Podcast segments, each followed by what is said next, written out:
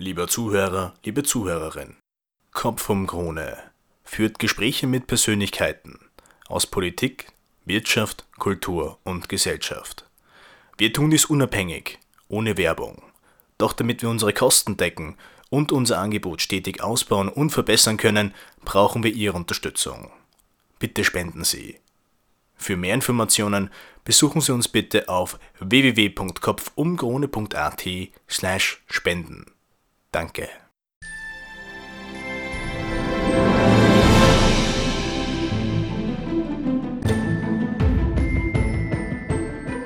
Sie hören nun ein Gespräch von Claudia Gamon und Muammer Becirovic. Es ist scheiße, wenn du andere passiv in den Tod treibst. Ähm, Frau Abgeordnete, meine erste Frage ist, äh, ist Österreich ein gerechtes Land und wo sehen Sie die größten Gerechtigkeitsdefizite? Hm. Ja, das ist wahrscheinlich die Frage, wie man Gerechtigkeit definiert. Aber ich glaube, ähm, Österreich ist schon natürlich in vielen Bereichen ungerecht. Was mir immer politisch ein Anliegen war, war das Thema Generationengerechtigkeit. Wie geht die Politik mit der Welt für die nächsten Generationen um und ähm, hat die noch dieselben Bedingungen und kann die noch unter denselben Bedingungen leben, wie es Generationen davor ähm, genießen konnten? Das ist für mich, wenn wir über Innenpolitik reden wollen, halt gerade beim Thema Pensionen ähm, mhm. ein Schmerzensthema, würde ich sagen. Mhm. Aber äh, auch soziale Gerechtigkeit ist ähm, gibt es vor allem im Bildungsbereich in Österreich nicht. Also mhm. Chancengerechtigkeit im Sinne davon, dass alle Kinder die Möglichkeit haben, im selben Ausmaß erfolgreich zu werden, weil sie dieselben Chancen haben, eine gute Bildung zu kriegen, dieselben Chancen haben, ähm, mobil zu sein, das gibt's halt einfach nicht. Mhm. Und, ähm, daher gibt's sicher noch ordentlichen Aufholbedarf, was das Thema Gerechtigkeit betrifft. Mhm. Aber es ist immer die Frage auch mit, mit was äh, vergleicht man sich. Natürlich ist, ist Österreich mit der Welt verglichen wahrscheinlich relativ gerecht, aber es gibt immer noch Dinge, die man verbessern kann. Mhm. Ähm, äh, John Rawls, ein Harvard-Professor, hat die, die, die, Theorie der Gerechtigkeit definiert. Und zwar hat er gesagt, was, wann sind denn ungerechte Verhältnisse denn gerecht? Und er sagt, äh, wenn wir auf einer Insel leben würden und keiner wüsste um seine Stärken und Schwächen Bescheid, dann äh, würden wir uns dieselben Grundrechte zusichern, aber auch dieselben Zugriff zu, zu Ressourcen. Der eine würde im Laufe der Zeit äh, erfolgreicher sein, der andere weniger. Und er sagt, es ist dann gerecht, wenn die Erträge der Starken, der Erfolgreichen, auch den Schwächeren zugutekommt. Und meine Frage an Sie ist, äh, kommen die Erträge der Starken heute denn optimal den Schwächeren zugute?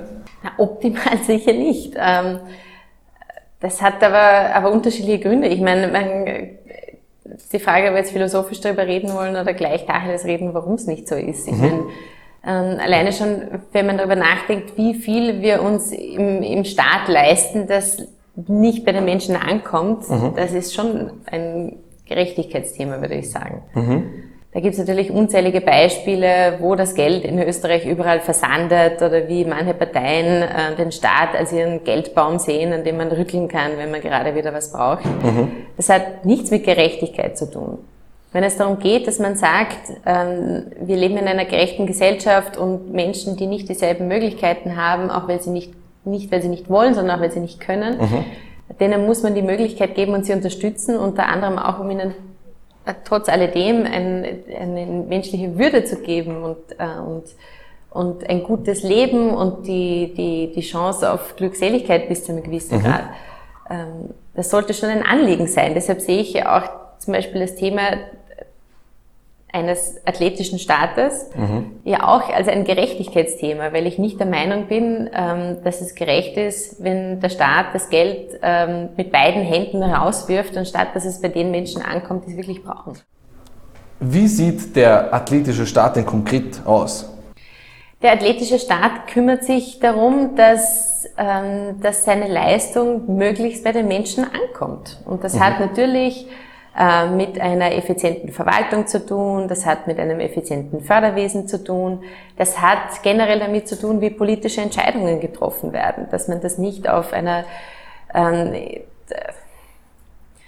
äh, gefühlsmäßig ähm, emotionalen äh, Basis tut, sondern auf Evidenz. Ich, Im Gesundheitsbereich gibt es natürlich einige gute Beispiele, die man immer wieder hernehmen kann. Was bringt es dem Gesundheitswesen, wenn Entscheidungen, wo ein Krankenhaus steht, ähm, nicht nach irgendwie logischen Kriterien gefällt werden, sondern wer wo Landeshauptmann ist, wo mhm. die Landesgrenze gezogen ist und mhm. äh, wer einen politischen Punkt damit machen kann, dass er da ein neues Krankenhaus aufmacht. Das ist einfach ähm, nicht sinnvoll. Warum ist die Sensibilität für Chancengerechtigkeit so gering? Ähm, es, es, stimmt, die Parteien reden darüber, SPÖ, ÖVP, aber auch die NEOS, aber konkret können sie es äh, nicht ganz definieren. Ähm, ich erkläre es mir dadurch, dass die bürgerliche Klasse zum Beispiel aus Verhältnissen kommt, wo sie nicht weiß, wie es ist, aus äh, benachteiligten Verhältnissen zu kommen. Und äh, ich stelle mir das bei den Liberalen ähnlich vor. Können sich, können sich nur diejenigen die Freiheit leisten, äh, weil, sie sich, weil sie sich eben leisten können? Also sind sie deshalb Liberale, weil sie sich die Freiheit leisten können? Also ich. Äh, deine Vermutung ist jetzt, Liberale sehen das nicht so, oder? Ja. Also ganz im Gegenteil. Ich glaube, wenn es überhaupt, wenn es ein Neos-Thema gibt, mhm. das uns von Anfang an immer begleitet hat, dann war es immer das Bildungsthema. Und zwar aus dem Chancengerechtigkeitsgedanken heraus. Mhm. Alle Kinder sollen dieselben Chancen haben, weil ich meine, wenn, wenn man es ganz, sagen wir mal, total wirklich nur rational berechnet sehen möchte, mhm. dann alleine schon volkswirtschaftlich musst du einfach anerkennen, mhm. es gibt äh, so viele gescheite Kinder aus sozial benachteiligten Haushalten, die ja. nicht die Möglichkeit kriegen, Nobelpreisträger zu werden, ja. weil unser Bildungssystem ihnen nicht die Möglichkeit gibt. Und Aber, dafür haben wir in guten Schulen äh, viele, ähm, viele Kinder, die vielleicht, wenn man die Maßstäbe anders ansetzen würde, dort nicht wären. Ähm, kämest du aus einem sozial benachteiligten Haushalt, wäre aus dir eigentlich heute eine Abgeordnete geworden? Weil ich stelle mir das vor, dass ähm, das, ist es eigentlich so, dass liberales Gedankengut sich nur diejenigen leisten können, die aus keinem benachteiligten Hause kommen? Keine Ahnung, das ist eine komische Was wäre wen Frage. Natürlich. Ähm, hm. Weil können sich zum Beispiel liberale Gedanken denn nicht nur in dem Fall diejenigen leisten, die, aus, die sich Freiheit sozusagen leisten können? Also unsere Mitgliederstruktur und die Menschen, die ich hier kenne, sprechen eine andere Sprache. Also mhm. Also das, ist, das wäre ein, ein akuter Gegenbeweis dafür. Ähm, ich glaube, also zum Beispiel, ist, man sagt ja oft, wir seien eine Akademikerpartei, aber mhm. wenn man sich jetzt anschaut, wie ähm, wir haben auch, auch, auch viele Abgeordnete, die, äh, die nicht studiert haben mhm. oder keinen akademischen Abschluss haben. Mhm. Da könntest du stundenlang mit Sepp Schellern darüber reden. Ja, das ist sicherlich wahrscheinlich. Ähm, ich glaube, ähm, was sicher hilft, ist, ist ein bisschen aus, aus seiner Blase herauszukommen ich habe manchmal das Gefühl, und das lerne ich kennen in dem Fall, ich bin, ich bin ein totales Landei eigentlich. Mhm. Und ich merke schon, dass es einen Unterschied gibt, wenn ich mit Freunden aus Wien darüber spreche, die ähm, abgekapselt in Schulen aufgewachsen sind, wo man immer nur ähm, Freunde hatte und Menschen kennengelernt hat, die ähnlich aufgewachsen sind wie man mhm. selber.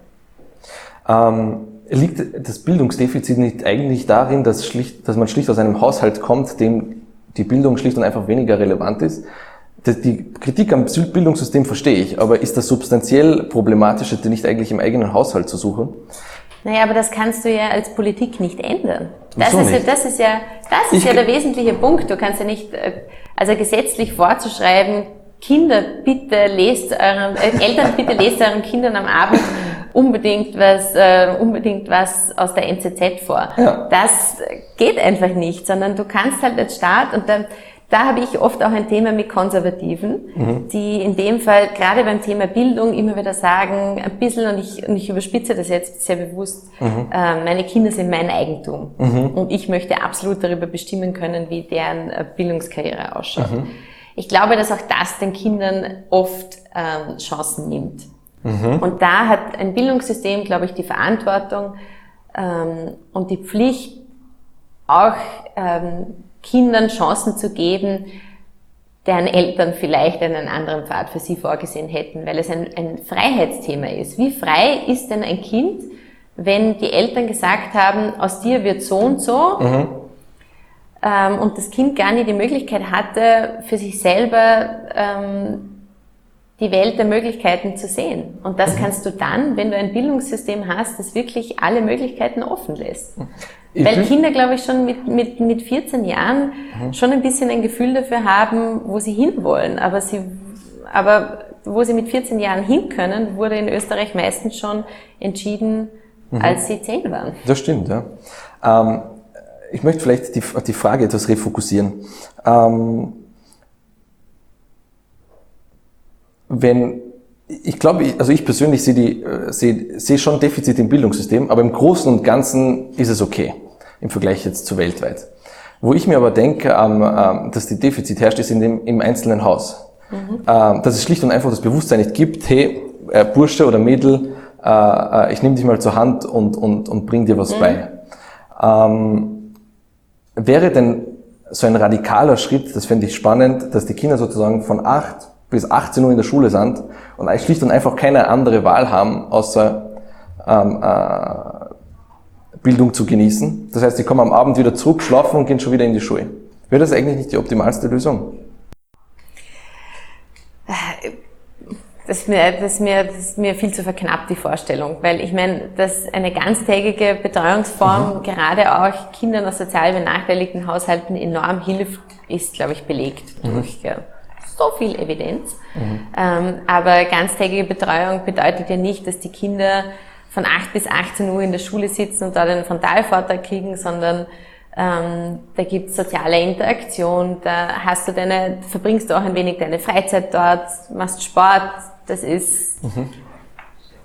also in einer Vorstellung, wo das Schulwesen ja grundsätzlich anders funktioniert und die ja. Schule kein Ort ist, wo du reingehst, um unglücklich zu sein, sondern mhm. wo du gerne hingehst, weil weil, weil man Lernen toll findet, weil man neugierig ist, weil dort die Freunde sind und so weiter und so fort, dann, dann ändert sich dieses Bild, glaube ich, schon.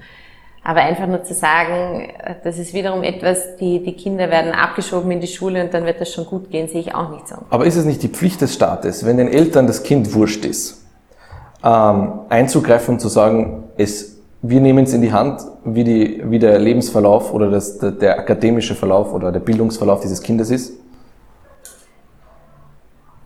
Nee, aber genau das, genau das würde ja ein gutes Bildungssystem machen. Aber da mhm. geht es nicht quasi um Kinder wegnehmen oder was auch immer, so, sondern es geht einfach darum, ähm, alle Chancen zu bieten. Und da kannst du ja auch sagen, was ich immer, wenn, wenn ein Kind ein, aus bürgerlichem Haushalt ist, die Eltern sagen, ich will unbedingt, dass mein Kind Arzt wird. Mhm.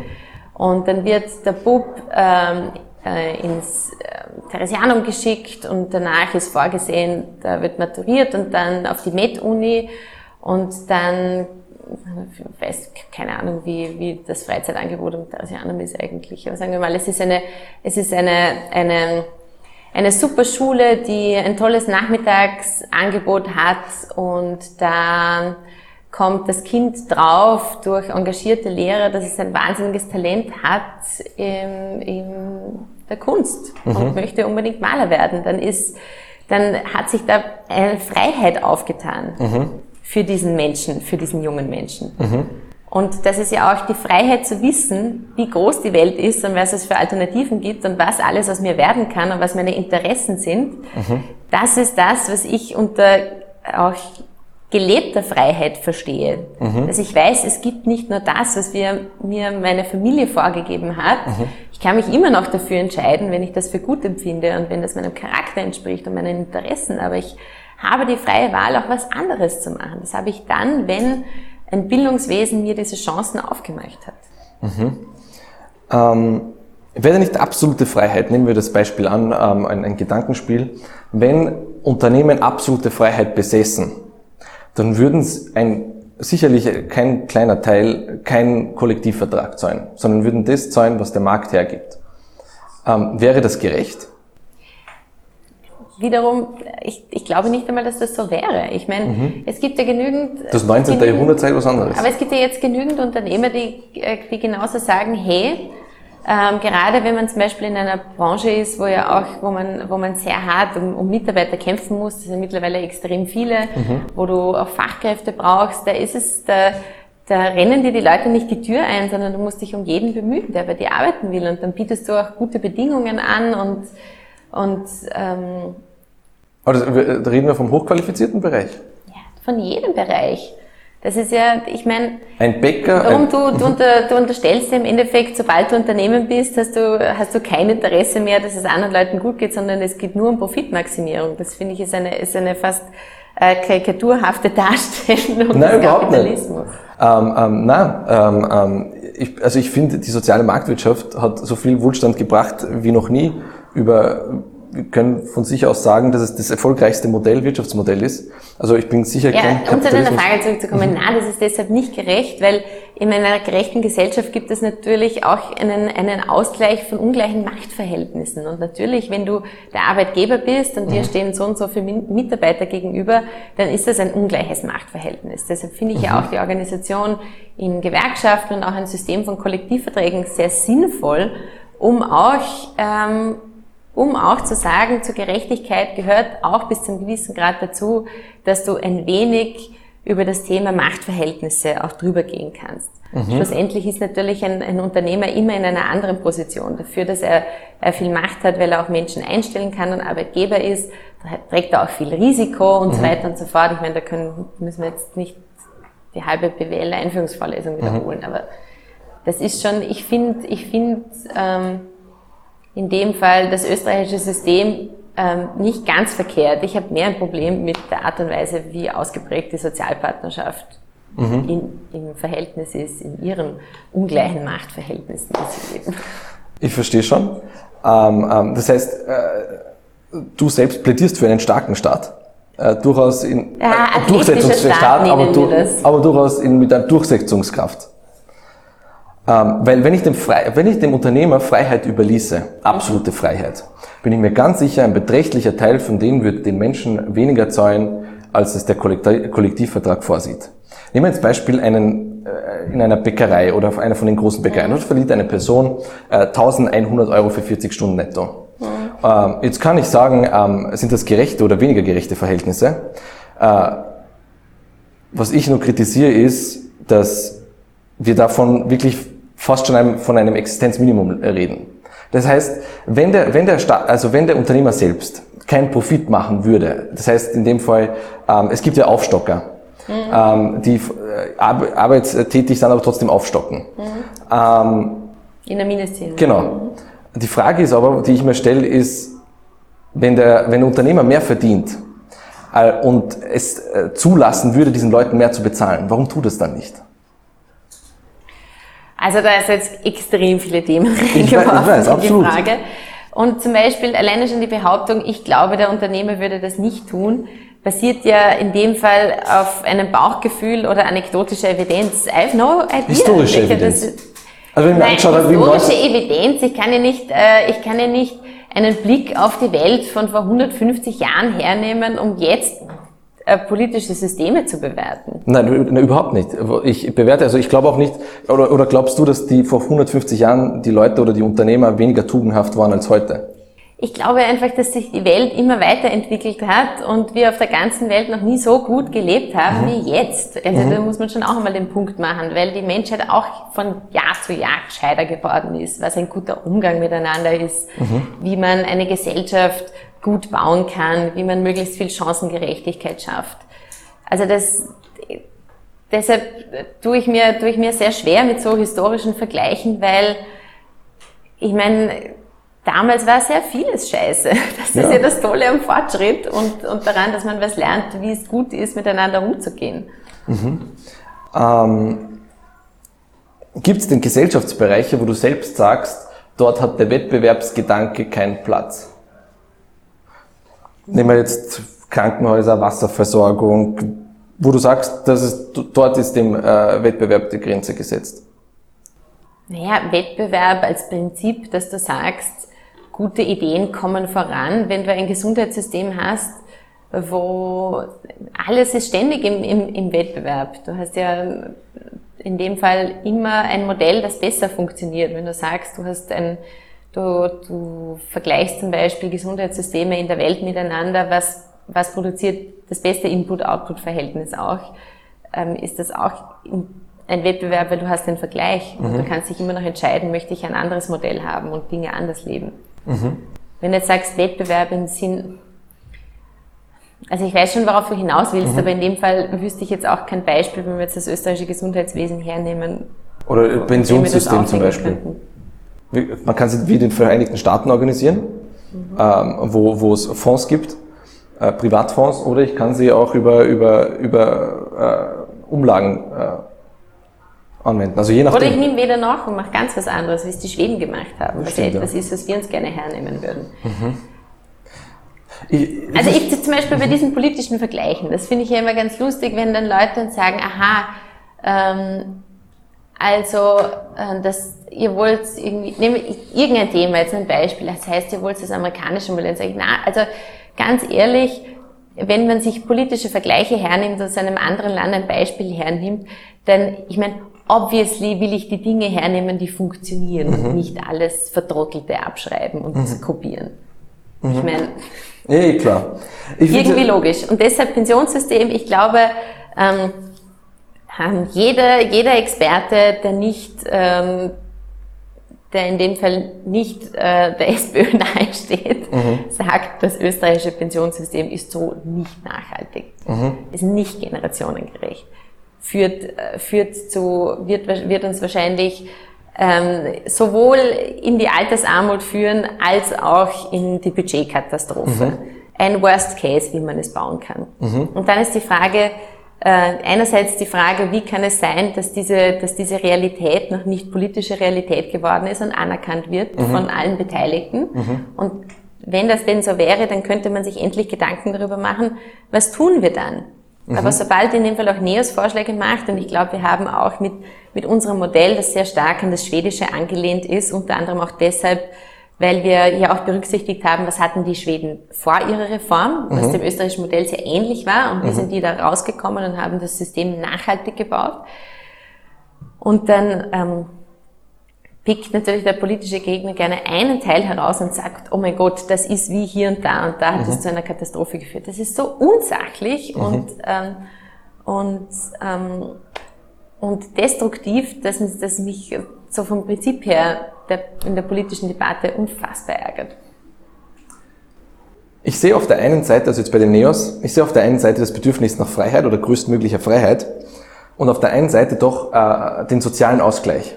Und was ich mich bei euch immer frage, ist, äh, wo zieht ihr die Trennlinie äh, bei Freiheit mit der Balance Gerechtigkeit oder sozialem Ausgleich? Hast du ein Beispiel, an dem du das auch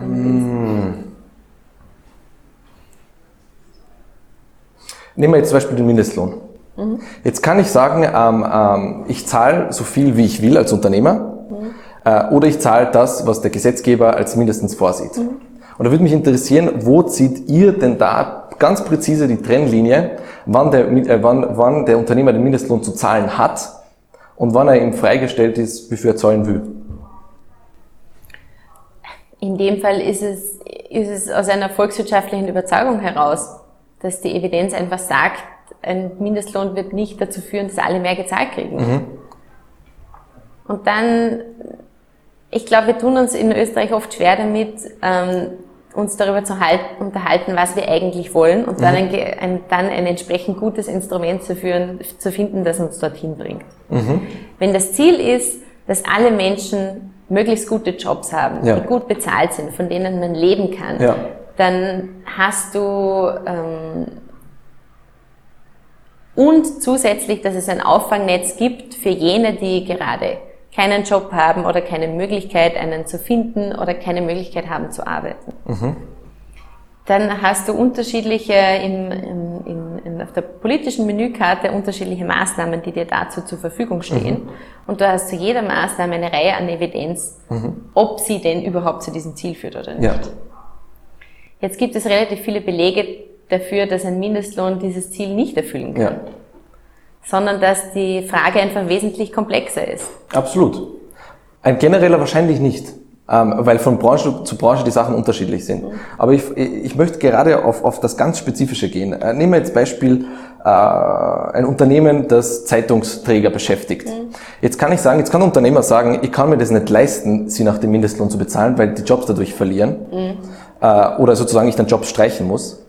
Ähm, auf der anderen Seite, der, der Mindestlohn ist ja immerhin das Mindeste. Mhm. Und wo ziehe ich da die Balance? Hm. Na gut, jetzt auf einer ganz philosophischen Ebene, da geht es halt auch um ein, um ein, Verständnis davon, was muss der Staat machen mhm. und was muss die Politik machen. Ich bin nicht der Meinung, dass, sich, dass die Politik Entscheidungen darüber treffen sollte, wie hoch äh, die Löhne sind. Mhm. Wir entscheiden ja auch nicht darüber, wie hoch die Preise sind. Mhm. Ich finde es, und das, ich finde das ein gutes System, dass sich das Arbeitgeber und Arbeitnehmer in Österreich ausmachen in vielen Bereichen. Mhm. Unter anderem auch, weil dort die Lebensrealität der Arbeitgeber und Arbeitnehmer abgebildet ist. Mhm. Allein schon der Glaube, dass im Nationalrat mehr Menschen eine Ahnung davon hätten, was angemessen wäre für irgendeine Branche, ist irre. Mhm. Ich verstehe.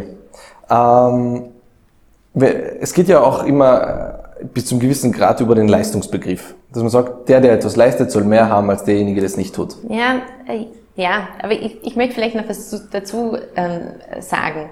Ähm, was uns Neos schon auch immer wichtig ist, ist, dass, ähm, ist, dass, ähm, ist, dass du trotz alledem, wenn das Leben einfach einfach ungut zu dir war mhm. und du ein Unglück hast, es immer jemanden gibt, der dich auffängt. Mhm.